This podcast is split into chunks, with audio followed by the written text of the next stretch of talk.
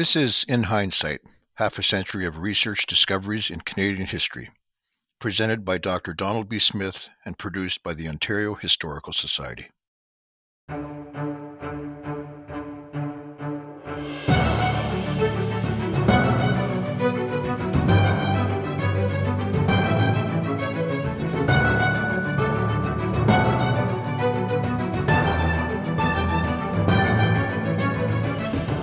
Today we're going to be doing something a little different. We're staying with the Mississauga in this episode. In fact, this is one of the four Mississauga episodes, and we're certainly with that same subject. But this is a little different because, well, we're going to be doing two things. I'm going to introduce you more fully to the Mississauga, which the Anishinaabe people on the North Shore of Lake Ontario, they were called Mississauga by the settlers. I'm going to do a little bit of that, give more introduction to the First Nation. And then I'm going to tell you about a really extraordinarily bizarre individual who actually was involved in a nasty skirmish, a gruesome incident with the Mississauga, and then afterwards became their champion.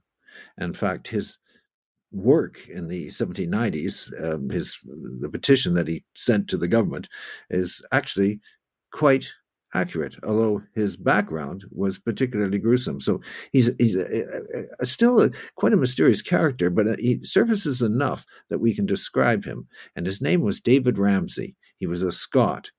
But before we come to him, I'd like to just do some more back, give some more background on the Mississauga, because in our first Mississauga episode on Peter and Eliza, that wasn't delved dealt with it as deeply as I, I, I it, it should be. And so we'll do that today in the second episode, and uh, then introduce this unsavory character, David Ramsay.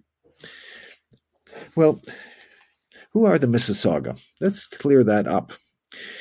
They are Anishinaabeg, and I'm sorry, there's quite a few names here, so just hang tight and I'll try to simplify it.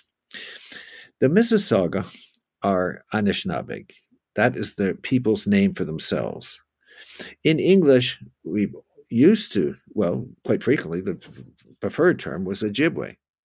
Ojibwe, and then that's how it was pronounced in British North America. The Americans preferred, by and large, Chippewa. It's just Ojibwa and Chippewa. It's just a different sound for the same word. Um, but the First Nations, and rightly so, they call themselves Anishinaabe, which means human beings and whatnot. And, and it's their own name for themselves. And that's, of course, the usage now. But in the historical literature, we have this other term, Ojibwe or Chippewa, and we have also Mississauga. Who are they? Well, I've suggested this already, but um, it's, it's a bit complicated. The Mississauga are the Ojibwe or Chippewa on the north shore of Lake Ontario or an Anishinaabeg on the north shore of Lake Ontario. There's not they're not separate. They're, they're, it's just a settler's name. It's a it's a, it, there are, there's certainly the interpretation that I follow. So it, it's just complex, and let's not worry about the terminology just now. Just just just accept, for the purposes of the episode and the purposes of the series, the Mississauga are the Anishinaabeg on the north shore of Lake Ontario. This is the term that was used in the 18th and 19th centuries and is embedded now. But they're Anishinaabe. It's the same. There's nothing separate. The Anishinaabe and the Mississauga are the same people, like Ontarians and Canadians is the same thing. So that is basically what is going on with the name. The Anish, they the uh, line of the language is like when I was beginning my study of this group, uh, Ojibwe was the term that was always used because that was the language, that was the way they described the language. But Anish and Nabeg Bimowin is actually their name for their own language. So that is another new term. Well, not two terms of the First Nations, it's the one they've always used, but they're also the name of the language then. We have a, this other term. Well, who are they? Well, they are. again, I told you terminology is complex, and that's why we're spending a little extra time on it. The two great distinctions in Eastern North America uh, the, the linguists made were between the Algonquians and the Iroquoians. So let's introduce, we have to do language groups here.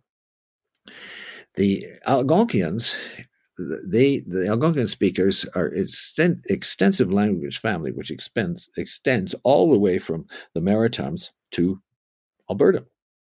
The Mi'kmaq belong to the Algonquian group, the Ojibwe, the Cree, the Blackfoot, even where I'm living in Alberta.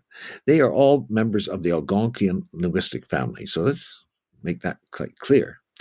In northeastern North America, the other group, uh, linguistic family, which is very, very prominent and expanded over the area, are the Iroquoians. So we have two terms, Algonquian and Iroquoian. The Anishinaabeg, hence the Ojibwe, the Mississauga, and the Chippewa, all these other terms, same terms for them, different terms, but same people, they are Algonquians. Now, in this Algonquian group, the Anishinaabeg being only one group, there are within the Anishinaabeg dialects. So it, it, it is, is somewhat complex.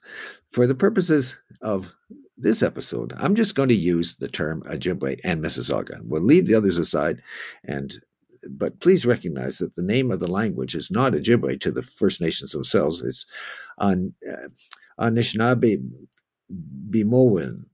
That is actually the term. But for us today, just Mississauga and Ojibwe. Let's go. The Ojibwe, or Anishinaabeg in southern Ontario, came from the north. They came down uh, about 300 years ago, 400 years ago now, about 1700. They came from the Lake Superior area and their tradition is that they were victorious over the Iroquoians or Iroquois or Haudenosaunee. I'm sorry, Iroquois have their own name, of course, for themselves. People of the Longhouse, that's what they call themselves, the Haudenosaunee. And the argument is that the Anishinaabeg defeated the Haudenosaunee, and that's how they came to occupy southern Ontario. And this took place around 1700. They were present here when the British came, and the treaties are made with the Anishinaabe, or on the north shore of Lake Ontario with the Mississauga. They are the treaty people. This Haudenosaunee, or Iroquoians, their interpretation, though, was they were not defeated, they simply withdrew. When the just before 1700. So there's a, all this. It's very controversial. So there's two opinions on this. But the fact is that when the British came in the 18th century, when Upper Canada was formed in the late 18th century, Governor James uh, John J. Graves Simcoe was the first governor. When, at that time period, the Mississauga were present. The treaties were made with them, not with the Haudenosaunee, not with or, or Iroquois. The treaties were with the Mississauga. They are the treaty people. What way of life, what was their way of life like? Let's just perhaps put a little cultural aspect in this.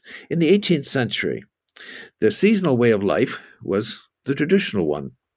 The people were primarily hunters and fishers, with a little bit of agriculture, a little bit of horticulture. There was some planting of corn, but basically they're hunters and fishers. These Anishinaabe in the North Shore of Lake Ontario, and their way of life was seasonal.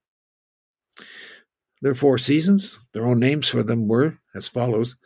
Biboon, which is winter, that translates as freezing weather, spring, Seguin, and that, of course, is the sap season.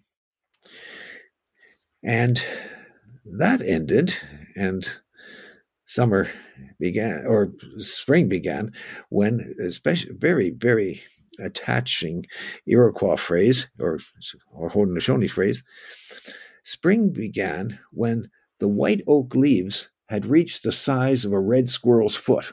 Isn't that beautiful? that's that's Haudenosaunee though. It's not Mississauga, but nevertheless, it just tells you a lot. So we have then biboon, winter, Seguin, spring, and then summer, the abundant season. That's Nibing. And finally, Teguigan, the fading season or the fall. So this was a, a seasonal round of activities, and uh, that's what this, in contrast to the Haudenosaunee or Iroquoians, they are not in a, all year round in a settled village situation at all. They are migratory in the sense that they, they, they have a, round around their, uh, uh, around their traditional territory in those four seasons. The world of the Mississauga or Anishinaabeg was full of totally different. I mean, it's, eh, it's such an injustice to try and summarize it in five minutes. But all I want to do in this episode is give you an idea of the complexity of it and the this this is their religious system, their worldview. All of this is very complex.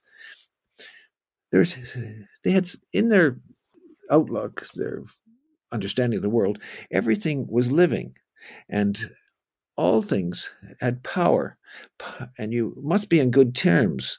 You cannot, um, in any way, offend these these these entities, animals, even physical uh, structures. They had a, a spirit. Uh, uh, there was a, there was something that had to be observed. Otherwise, it just it, it, the whole world would come out of out of kilter their world was populated also by very by beings that other world beings that uh, deserve to be understood. And again this is quite atrocious. I first to apologize. Indigenous studies people are we need them badly at this point because this is a very complex culture and it has to be understood understood culturally and linguistically and uh, whatnot. So but uh, really something must be said. So i'll continue in their world, there were several characters and entities that are must be introduced. There was Mishibishu, the great lynx or cat, a huge water cat, and this was a, this individual, this Mishibishu, that was it was the enemy of the Thunderbirds. Um, the Thunderbirds in the, in the, skies waged perpetual war against Mishibishu, and for example, when thunder was that was the that was the noise made by the wings of the Thunderbirds, um, and lightning was when they shot arrows against Mishibishu. More benign were the elves the Mama Wiziswag, and they were quite friendly. They were, but they'd been spotted. They were like they were elves, and uh, they didn't really cause much trouble to humans, but they, they were certainly on the scene too. They'd been seen. The worst, uh, from human point of view, the worst of these entities was the Wendigo. This was a, a, monster who took human form, and his faces, the faces of the Wendigos were covered with hair. They were absolute, uh, they were a menace, and uh, so one had to be aware of them. One had to be constantly aware, and also not to abuse the spirits of the animals of the physical entities and so it's a different cosmology it's different world totally. And that's just the beginning to our discussion now of this strange character who comes into the picture and is we're going to discuss him. In the 1790s first decade of the 19th century as well and well into the 19th century it seemed as if the wendigos were dominant in the mississauga world I say that because so many things were going wrong for the First Nations. These were difficult, difficult times for the Mississauga. That is, the Anishinaabe on the North Shore of Lake Ontario. The late 18th century to the early 19th century were particularly horrific. The intrusion of non indigenous settlers, the entry of disease, the divisions between the Haudenosaunee and the Anishinaabe were also a contributing factor. It was at this moment of acute weakness that the British entered, proposed treaties, and another challenge for the Mississauga, they don't understand. Their whole system, their whole society is not based on private land ownership. It's totally different. Their whole cosmology is different. Their whole understanding of the world. And suddenly, in a couple of seconds, well, not seconds perhaps, but days, the treaties and how to what what do they mean? And the Mississauga believed this is pretty common throughout North America that these were uh, agreements to share the land. The British side wasn't that at all. These were outright surrenders, and the occupants became tenants. This is it's it's huge, and we'll come back to this in other episodes. It's I'm just introducing it here. In this situation, this dire situation, and one which is very well described, I liked very much the description, uh, the description Deanna Reder provided in her new book, Autobiography as Indigenous Intellectual Tradition, a book which just came out this year, or last year now. Uh, Deanna teaches literature, English and Indigenous Studies at Simon Fraser University in British Columbia.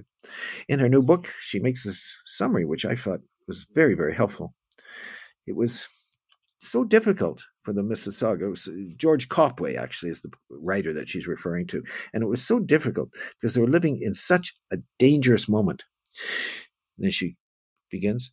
Previous indigenous economic and governance systems were undermined by the encroachment of settlers and their usurping of land. Food systems were failing. Good description, good tight description of the situation the Mississauga found themselves in. Now, we've looked at quickly, and again, I want to insist this is very complex. I am not a. I took the Ojibwe, I studied Ojibwe, Anishinaabe I took it for two winters, once uh, at the Native, uh, Toronto Native Friendship Center, true, but that was 50 years ago. And I the culture is so challenging. I can't claim to have any deep expertise. So this is all very tentative. I provided that sketch and I made it quite clear. Indigenous studies people are who you have to go to them. Anishinaabe scholars to understand the culture. But I, I did that just to introduce you to the complexities and the differences that are involved. In this situation of cultural confusion and extreme and dire situation for from the point of view of the First Nations in, in this mm. Great Lakes area, in the southern Great Lakes. In this situation, there's this individual I want to talk about and end the episode with. He's a strange character, very bizarre. And his name is David Ramsay. He was a Scot. And he had he was a sailor who become a fur trader. And he's so important to us because he writes down the complaints of the Mississauga. This is extraordinary. There's no contact between the two groups. There really isn't. There's no, uh, the, well, some of the Anishinaabe speak a little English, but not too much. There's no schools. There's no, there's contact with traders, but there's no incentive on the traders' part to educate the First Nation so they understand really what the process is. No, they, just, they, lack, they don't have English, and heavens, on the settler side, they don't have the Ojibwe language. They the communication is so limited; it's really restricted to a couple of traders on the on the non-native side. And one of those individuals was David Ramsay. So this character had actually, 20 years before, he prepared this memo on the Mississauga's complaints, which the memo was 1793. I found it 50 years ago. You not. Wayne was 49. You know, this is a this is the difficulty of being a historian. You always have to be right with your dates. But let's just make it safe and say around 50 years ago, it was certainly at the beginning. It was when I was still in Ontario before I moved to Alberta, which was 1974. I found this document in the Simcoe papers, and it's the memoir, uh, the, um, um well, it's a really a summary uh, made by David Ramsay, and he hardly his English was pretty primitive. It's a it is awkward English memorial to Governor Simcoe explaining the Mississauga situation, 1793. And it's it's it's really unique because there's nothing else. And I'm going to tell you a little more about David Ramsay, but at this point, let's just have him sending in this dispatch to the governor. And uh, he really tells it like it is. Petition states, and it's reporting the Mississauga's opinion the newcomers intrude, quote, on our hunting ground, which is our farm. At the first at their fisheries and in the settlements, quote, when white peoples see anything that they like, They never quit us until they have it. The taking or stealing from us is nothing, for we are only Mississaugas. Well, it's David Ramsay, a Scot. He has a really quite a background, and we know about him because he was entrusted uh, by the settlers to carry, um, well, courier, couriers from uh, Upper Canada to New York. He would he'd be he's a trusted individual, and uh, well, let's find out more about him. You know, in history, it's great to have the quote, it's great to have the statement made, but who's the who's the recorder? Who's the, who's who's making that? Who's who's the source? Then we have to know the source. We do this right throughout all every episode. I want to know my sources before I can give the information with any confidence. Who was David Ramsay? Well, he had he was a Scot. He enlisted as a ship's boy in the Royal Navy in late 1750s, and he'd actually served just as a a boy in, in, well as a sort of cabin boy situation. He had been at louisbourg. He'd been at um, the siege of quebec in 1759 so he knew he's a pretty tough got pretty tough background this naval background. He was well exposed to the hardships of the sailor in the mid 19th century the overcrowding scurvy the squalor the drink and brawling common in the navy. So he's a pretty hard character hard. And in 1763 he was posted to a British patrol vessel on Lake Ontario. He chose to remain in Upper Canada, or in what was to be soon Upper Canada. He stayed in the lower Great Lakes area after he left the Navy and he became a fur trader. After, uh, sorry, he left. A, he was on a British patrol vessel on Lake Ontario, and then when he uh, ret- he left the Navy, he remained in North America on, upon his discharge, and he worked Uh, for a fur trader, and eventually went into business on his own. This was a poorly regulated time, the 1760s, the late 1760s.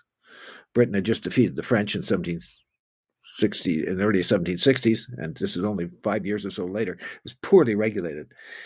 Well, Ramsay, who is now a fur trader, was arrested in 17, 1768 just started, and uh, the commander at uh, commandant at Fort Niagara arrested him for causing trouble, and he was sent to Montreal, where he was kept in a guardhouse for a couple of days. Well, obviously, this is not uh, a bad start here for David Ramsay. Our introduction to him is not extremely positive. The worst incident took place three years later. Ramsay, with his younger, with his young brother George, traveled from Schenectady, New York, to the north shore of Lake Erie. And they wintered with Anishinaabeg people, many for, for that winter. Exactly what happened is not clear, but Ramsay did not, obviously, get along with his cl- clients. He later claimed that the First Nations had repeatedly threatened to kill him if he did not give them rum. On the First Nations side, because there was some testimony taken after what occurred, they said that Ramsay had been drunk and mad all winter. Now, the incident takes place in March. Pretty atrocious, too, pretty gruesome. Ramsay killed and scalped a warrior and two women while the rest of the band was absent. Well, First Nations captured him, tied him to a post, but Ramsay got loose. He killed and scalped five of the party that had captured him, including a woman, woman and a child. His brother and he proceeded to Fort Erie, where Ramsay was arrested and sent to Niagara and then to Montreal. So, what happens now? He has murdered, um, well, quite clearly, eight individuals. And so, what's going to happen to him? But the problem is there are no witnesses. There's no non Indigenous witnesses. So this is going to be rough. What's he going to do? What happens? That's that's what we'll now look at. Well, Ramsay claimed he'd acted in self defense, but the British authorities were incensed. It was clearly not so. Sir William Johnson, superintendent of Northern Indians, bitterly observed, quote, killing a woman and a child and then scalping them afterwards is inexcusable, and the circumstance of his being able to do all this is evident proof that he was not in the danger he represents and that the Indians were too much in liquor to execute any bad purpose. Well, Johnson was well aware of the ways of white juries in cases of crimes committed against indigenous people. And Johnson continues, I don't think he will suffer had he killed a hundred. That's what he wrote. And Ramsay did not. He didn't suffer. He was held briefly, but he was did not have to pay for that that incident of those murders. Thomas Gage, British Commander in Chief, informed Johnson he did was doing all his all he could. I'm trying all I can to get evidence for what is related concerning his cruelty. And truly, no wretch ever deserved more the gallows. But a Montreal jury acquitted him for lack of evidence. During the American Revolution, the mid begins in the mid 1770s, Ramsay again served in the Royal Navy. And here is the most incredible situation. After the conflict ended, he returned to live among the relatives of the Anishinaabe he had killed. The Mississauga resented his presence, but fearing British retaliation if he were harmed, they simply insisted that he pay the relatives of his victims a certain amount in goods.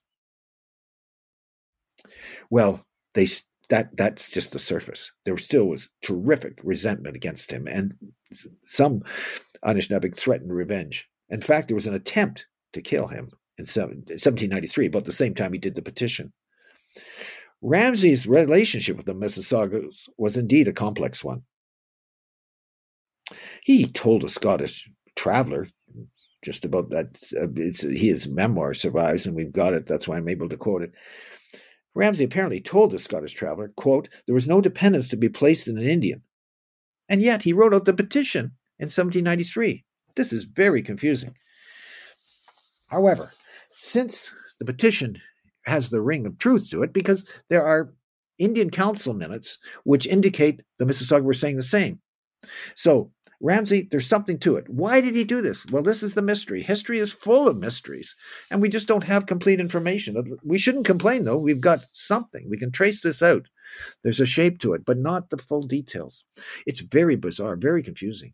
This Ramsay was oh, inex- he, he, he, he's obviously understatement of the year, mentally unstable. He was just, he's, he's just, but yet he's, he's respected by the settlers and uh, the non-indigenous people entrust him with dispatches. Oh, very confusing. And that's how he earned his living in the 1790s. He was uh, carrying dispatches and money for people in the Niagara area. And he the uh, Upper Canadian Executive Council approved his application for a land grant, 600 acres. Very strange. Well, unfortunately, I can't go into much more detail, except to introduce you to this unsavory character and this gruesome story of his eight murders, and then this strange petition. So it's just a lot of question marks. Even in Ramsay's lifetime, the story of the killings had entered local folk- folklore. These occurred in the area Long Point at the northeastern shore of Lake Erie, Long Point, and there in that area, the early settlers remembered or had or heard versions of the story and carried it into the early 19 uh, into the late 19th century 100 years later. The form that story took tells us much about the attitudes towards native peoples held by early english speaking settlers. Here's the traditional account. I'll tell it to you. And this is the, the tale it's as told is that the party of Indians made an unprovoked attack on Ramsay one night at Long Point. Becoming drunk in his liquor, they decided to wait until the morning before burning him, and while they slept, Ramsay got free and killed them all. That is the distilled version. And it shows the anti First Nations bias. Ramsay was remembered as brave for his heroic self defense. Well, isn't this a tragedy? There is another version. Well, not another version, but there's another opinion of Ramsay. And fortunately, there was an individual, bicultural, bilingual, very articulate in English, the Mohawk chief, Joseph Brant. Joseph Brant, the distinguished Haudenosaunee chief, termed Ramsay a mischievous fellow and an unworthy rascal. The mystery of David Ramsay continues, an enigma an enigma wrapped up in a mystery. Let's put it that way. It's that's Churchill actually talking, I, as I recall, about China, but it applies here, and I hope my memory of the quote was right. But the the principle is right in that how do we what do we how do we make sense of this man?